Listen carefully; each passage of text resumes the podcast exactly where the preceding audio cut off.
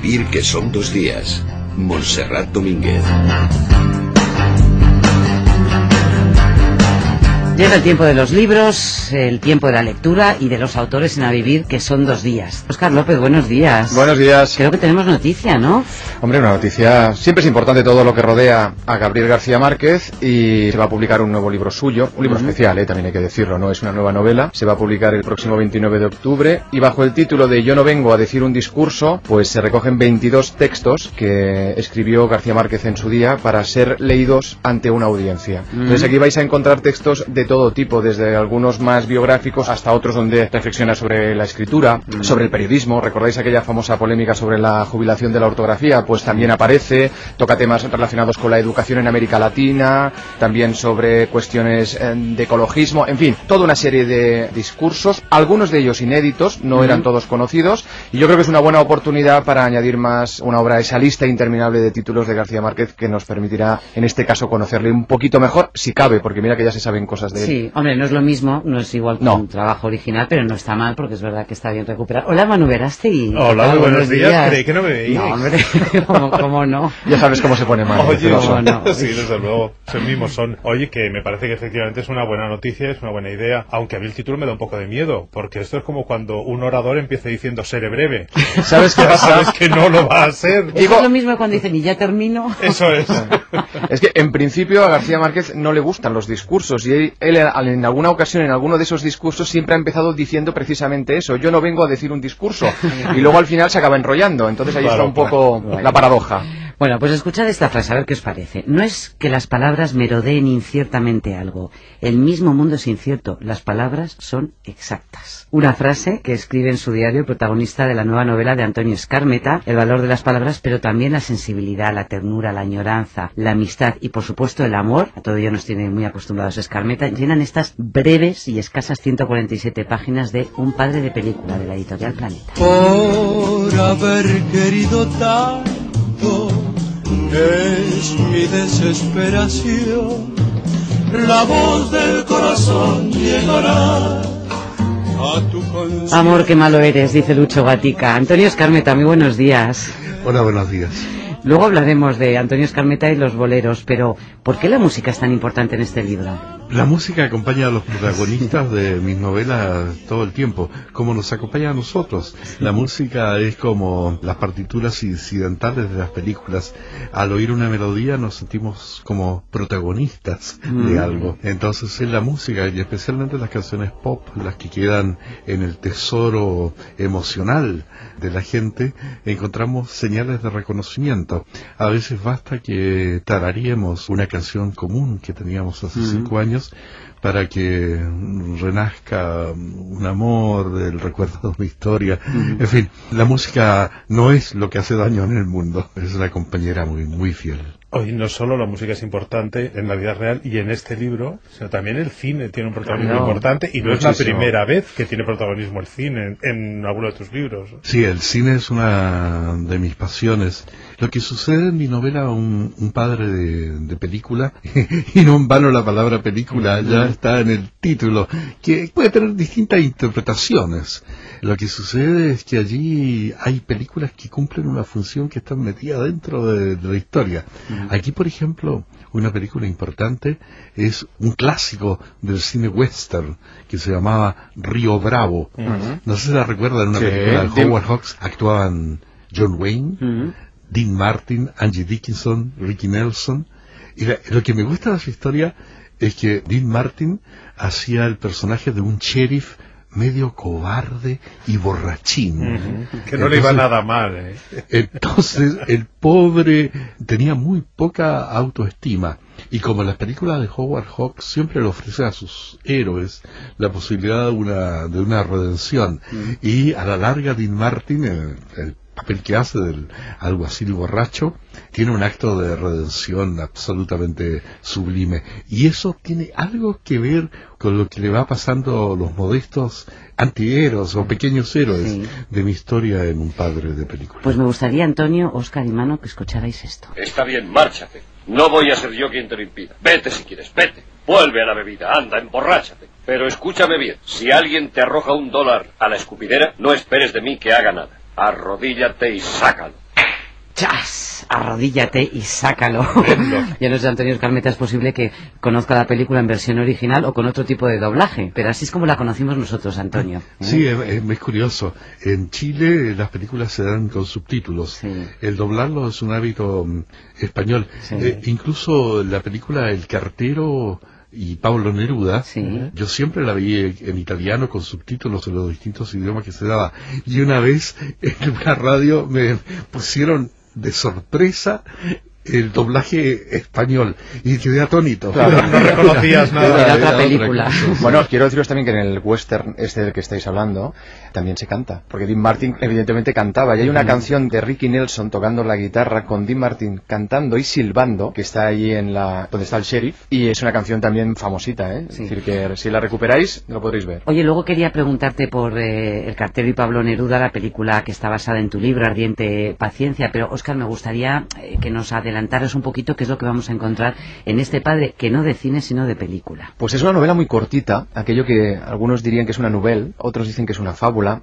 Es una novela que yo creo que va por dos caminos que se van entrecruzando, do- dos caminos narrativos. En uno de ellos encontramos como dos jóvenes, un maestro, un joven maestro, porque es muy joven, y un alumno suyo, van a vivir una historia de tránsito de, de la juventud, de la adolescencia a la madurez, con el sexo un poco como vehículo que les va a ayudar en ese, en ese tránsito, ¿no? Y paralelamente hay otra historia que tiene que ver con la ausencia del padre del maestro, un, un francés que decide regresar, hipotéticamente digo, porque mm, ya veréis lo que ocurre, no voy a entrar en detalles, pero que decide regresar a París. ¿Y cómo vive ese maestro esa ausencia? Bueno, pues con todos esos elementos relacionados con la música, el cine y la propia literatura, yo creo que Antonio aquí hace toda una reflexión también. A mí me ha gustado sobre todo esa reflexión sobre el paso del tiempo, pero entendido como un paso del tiempo inevitable que te obliga indefectiblemente a asumir responsabilidades. Y los protagonistas de esta novela, de esta delicatessen literaria, se ven forzados precisamente a asumir responsabilidades. Creo que justamente el sentido de, de la novela.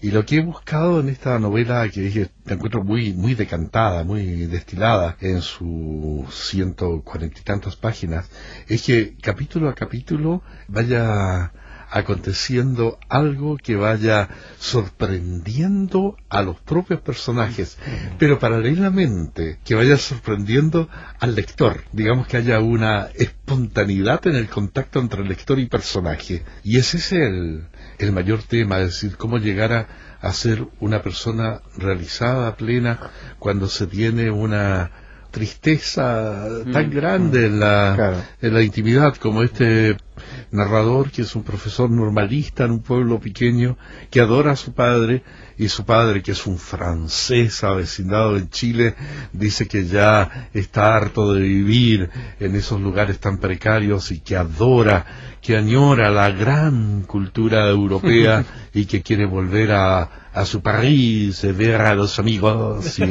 y, y le vieux copains y todo esto. Y bueno, esto tiene mucho que ver con el prestigio que tienen los europeos que se han avecindado en, en América Latina. Entonces son, son muy apreciados porque han abandonado un terreno culturalmente mucho más rico y se han ido a vivir a lugares que son más desprovistos culturalmente. Entonces los europeos que se quedan allí siempre tienen como este toque de distinción. El francés, el español. el entonces este, este padre es justamente el día en que su hijo, jovencito de 21 años, vuelve de la capital con su título de profesor normalista a enseñar en el pueblo, se sube en un tren para ir a tomar un barco que lo va a llevar de vuelta a París. Entonces el narrador queda herido.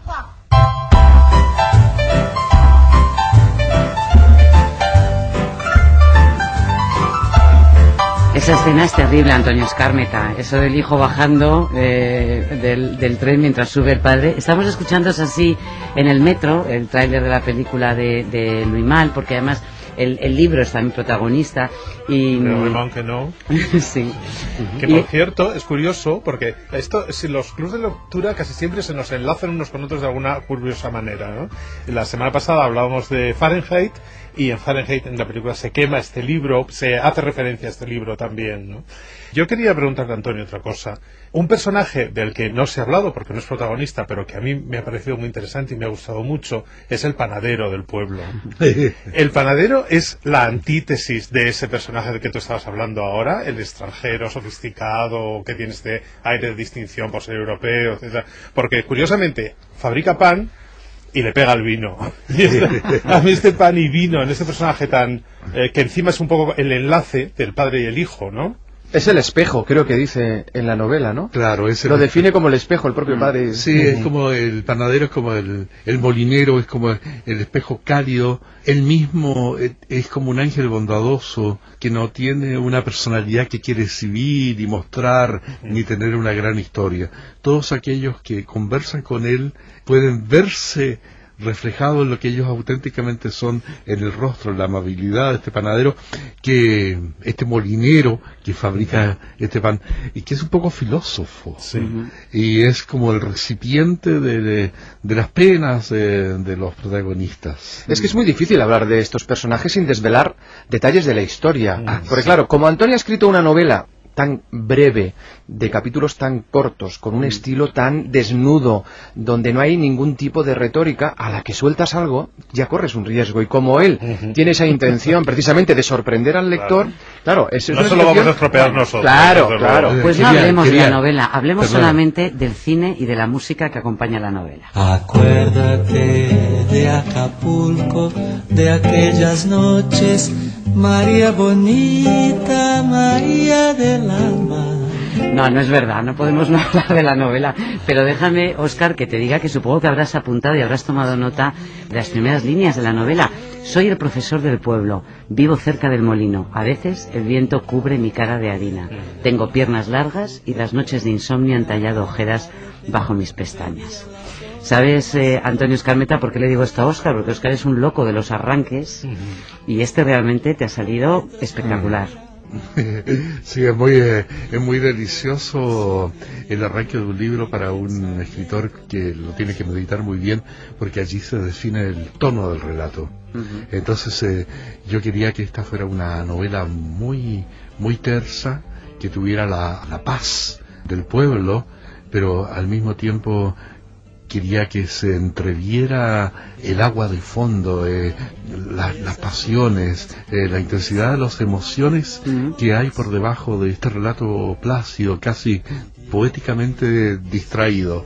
Entonces, este es el modo como invito al lector a dejarse mm, establecer en una atmósfera para que acompañe a los eh, personajes en la- las sorpresas que le va deparando la vida. Yo tengo la impresión, no sé si vosotros también la habéis tenido mientras lo leíais, que este es un, es un libro para ser leído en voz alta. De verdad, ¿eh? Es decir, el tipo de capítulos, la manera como lo has escrito, me da la sensación que es una historia para leérsela a otros. Quería comentarte a propósito algo de que dijiste que cuesta hablar de, de la novela, que es muy sencilla, digamos, no tiene ninguna complicación de ningún tipo, pero sí hay mucho factor sorpresa en un padre de, de película para los protagonistas y para el lector. La misma dificultad tuvo la persona que diseñó la contratapa de la novela, porque habitualmente en la contratapa de la novela se cuenta algo acerca de la anécdota de la historia y se ve Por eso que esta es- persona tuvo la dificultad y finalmente no puso nada. No cuenta sino- nada, efectivamente. Efectivamente, lo que dice es cuáles van a ser probablemente las emociones, los sentimientos que tenga el lector que lea Claro. esta historia. Es que- Pero si yo no quiero Claro. decir nada. Es que algún día, algún día tendríamos que hablar de los que escriben esas contraportadas, porque hay algunos que te cuentan directamente la novela, ¿eh? Tomo nota porque lo tenemos que hacer ya, pero en este Yo he caso pasado por ese trago y es tremendo. hace bien en decir que es una fábula, ¿no? Casi más que una novela. Oye, tú decías, Oscar, que esta es una novela parece hecha o escrita para ser leída en voz alta. Y yo lo que te pregunto, Escarmeta, si es una novela que se puede trasladar al cine. Verdaderamente tengo que ser muy, muy honesto en esto. Cuando yo escribo una obra, eh, una narración, me concentro completamente en la, en, en la novela. Hay que crear un mundo poético, autónomo, ser muy fiel a la intimidad de los personajes, respetar su espontaneidad, tratar de que el lenguaje resulte comunicativo. Y, y es eso, es literatura lo que tengo entre manos. Entonces jamás pienso en la eventualidad de que una historia vaya a ser posteriormente adaptada al cine. Yo creo Ahora, que, si embargo- eso viene es un beneficio extra Claro, al cual yo digo que no. Yo eh, creo que nosotros eh, estamos bastante acostumbrados a leer, a pensar en imágenes y a pensar en adaptaciones, sobre todo cuando es un autor al que se ha adaptado tanto. Yo efectivamente la leía y decía, es precisamente por esa característica, esa condición que estabais comentando de la sencillez de la trama tan lineal, tan continuada y tan desnuda de adornos, me parece que es muy fácil de traducir a, a imágenes. Así como yo le quería preguntar a Antonio si está contento con las adaptaciones que le han hecho hasta ahora. Porque es muy difícil pasar ese lenguaje suyo, que es casi prosa poética, a imágenes en las que se pierde esa calidad literaria, ¿no? Yo me considero muy afortunado en la versión que se hizo de El cartero de Neruda con el título El Postino, que llegó a estar nominado a cinco Óscares con las actuaciones deslumbrantes de Máximo Troisi y Philippe Noiret y no olvidemos a María Gracia Cuchinota. fue una película que dio la vuelta al mundo, fue un éxito y se quedó metida en el corazón de, de la gente. De manera que es una película que adoro. Fue un- yo creo que fue un tratamiento muy sensible de la historia, sobre todo porque el director británico Michael Radford cuidó muy bien las proporciones que hay en esa novela entre humor, política y poesía, que habitualmente no se combinan bien en cine. Pero gracias al tacto de, de Michael Radford, yo creo que se logró una película muy Pero, pero comunicativa. escarneta no solamente al cine, es que Il Postino o los personajes de Ardiente Paciencia se han llevado a la escena de otra manera radicalmente distinta.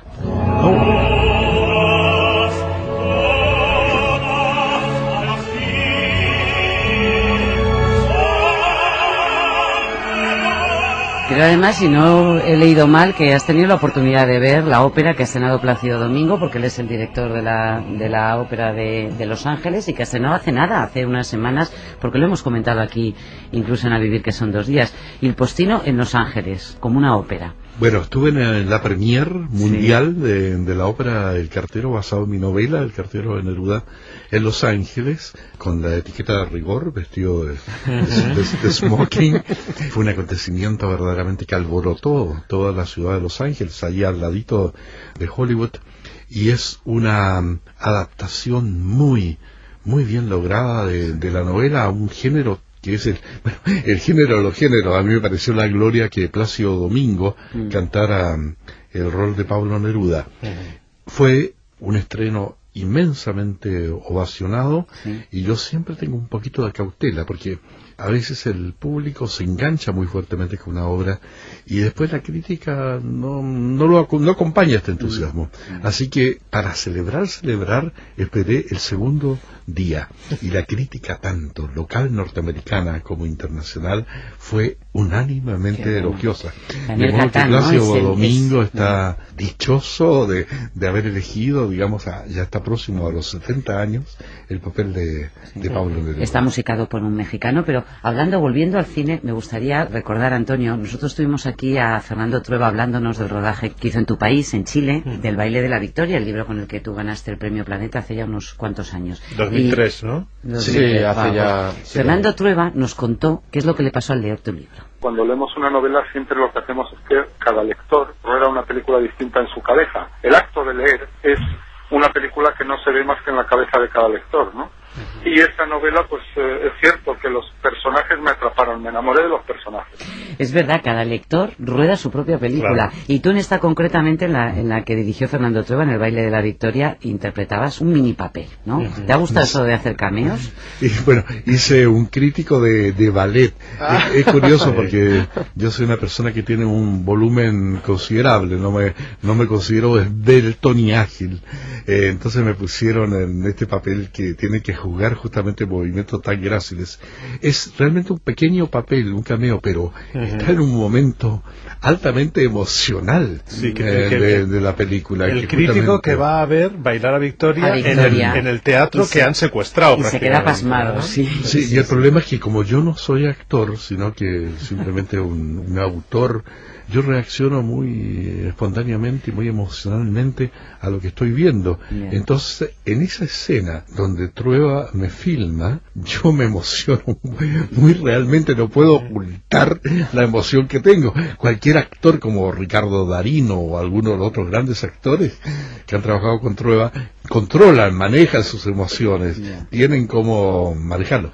Yo en este caso, no, en la literatura sí, sí lo consigo, creando la atmósfera, pero aquí me entregué completamente a la emoción de lo que estaba viendo. Ahora, imaginaos, ¿eh? ganado el premio Planeta, muchísimo éxito con la adaptación del cartero, ha salido a saludar en la ópera que ha hecho Plácido Domingo con muchísimo éxito, cameos en el cine, toca todos los palos, ¿eh? porque no hemos contado también que además ha sido un exitoso presentador de televisión también con un famoso programa de libros, quiero decir que es que Antonio es una persona inquieta y polifacética. Bueno, yo amo la literatura amo la poesía, amo la música, amo, amo, amo todas las artes. Y mm, me desespera un poco el hecho de que en la vida cotidiana de la gente, la presencia de la literatura y de, las grandes artes, de la gloriosa tradición cultural que nuestros antepasados han hecho para nosotros, no esté actualizada en la vida diaria. Entonces lo que intenté en mi programa de televisión y lo que intento en mi literatura es lograr una fricción entre la espontaneidad de nuestras modestas vidas y la gran cultura que nos dejaron. Entonces mi sueño, y por eso trabajé un tiempo en televisión, es meter la gran cultura que nos han dejado de herencia mm. en la vida cotidiana de la gente y tratar de que esta vida cotidiana de la gente también modifique, altere, bastardee un poco informalmente la cultura que está allí en los estantes de las bibliotecas, pero no en las calles. Bueno, sabemos lo que te proponías. Yo lo que me pregunto ahora es qué te cuando escuches, por ejemplo, a este caballero. Cuando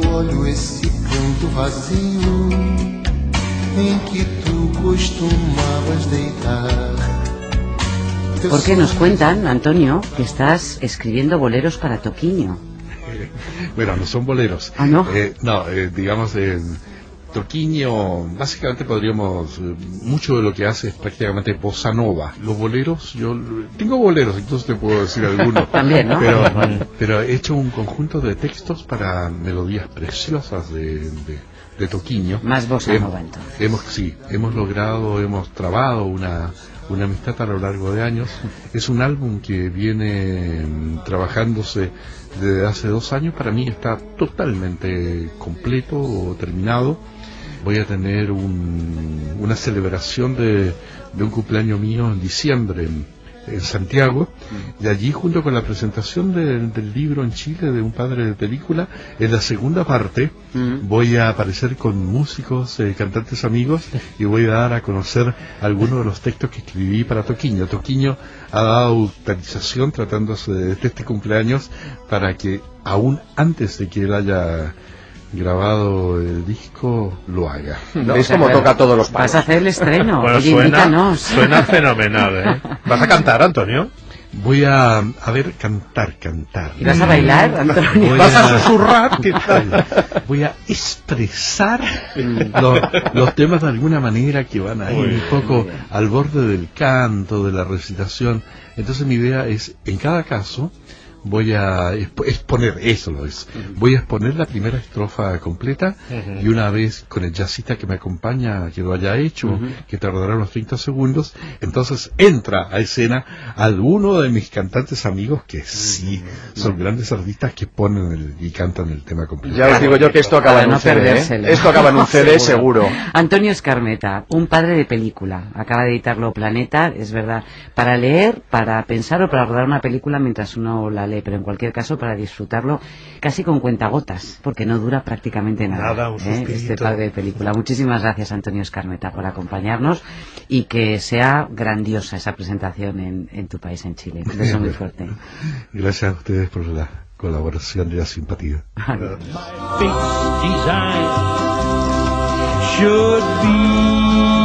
Y antes de despedirnos, por cierto, uno de los temas que también acompañan a este, a este libro, este Isabel de Frankie Lane, me gustaría brevemente, Oscar, que me des alguna de tus recomendaciones para esta semana. No suelo recomendar nunca bestsellers, no por nada, sino porque, mira, la, cosa ha venido así, pero es que os voy a... Sí, porque, soy así, pero os voy a recomendar uno porque me lo he pasado muy bien con Sé lo que estás pensando de John Verdon. Es la primera novela de este ex creativo publicitario norteamericano, una novela de estas que está perfectamente tramada, con unas muy buenas reflexiones sobre el comportamiento humano, porque es una novela muy psicológica, pero donde no falta la acción. Imaginaos la historia. Un día un señor recibe una llamada telefónica y le pregunta, ¿piensa usted un número del 1 al 1000? Se lo dice esta persona y le dice, vaya usted ahora a su buzón de correo y mire un sobre que va a encontrar, abre ese sobre y encuentra ese mismo número. A partir de ahí se genera toda una trama que tiene que ver con un asesino en serie que no castiga a sus víctimas físicamente, sino psicológicamente. Recuérdame el nombre. John Verdon, sé lo que estás pensando, está en las listas de los más vendidos en todo John el mundo Verdon, ahora. sé lo que estás pensando. ¿Y tú, querido Verástegui? Bueno, pues os voy a recomendar una novela que os la voy a contar brevemente para ver si la reconocéis. Esto es, en los albores, me gusta decir estos albores, en los albores del siglo XX, un profesor, un académico muy reconocido que enseña griego, que lee a los clásicos, que defiende una moral rígida y intenta enseñar valores espirituales imperecederos a sus alumnos, y de pronto una noche cae accidentalmente en un cabaret y se enamora locamente de una cabaretera y a partir de ahí su vida da un vuelco total. Si os digo que el cabaret se llama El Ángel Azul, a lo mejor os acaba de sonar. La novela es El profesor Unrat de Henrik Mann, que es el hermano de Thomas Mann, el, el hermano menos conocido de Thomas Mann. Y bueno, esta novela, bueno, pues habla eso un poquito, de- sobre todo de la doble moral, porque este señor que está transmitiendo toda su vida estos valores morales rígidos, resulta que cuando pierde la cabeza por la señorita Lola, pues hace todo lo contrario a lo que está enseñando y además da lugar a situaciones muy divertidas y muy cómicas porque este señor tan serio y tan mayorcito pues de pronto se ve envuelto en esa vorágine, ese mundo del cabareteo, es muy divertida. Bueno, pues de toda la familia Mann, que da para mucho, ¿eh? esta ocasión Heinrich Mann, el profesor Unrat. Eso es. Muy bien, Manu Verástegui. Mañana nos vemos. Mañana nos vemos. Oscar López, un beso fuerte. Un beso a para ti. todos. Adiós. Adiós. Jezebel.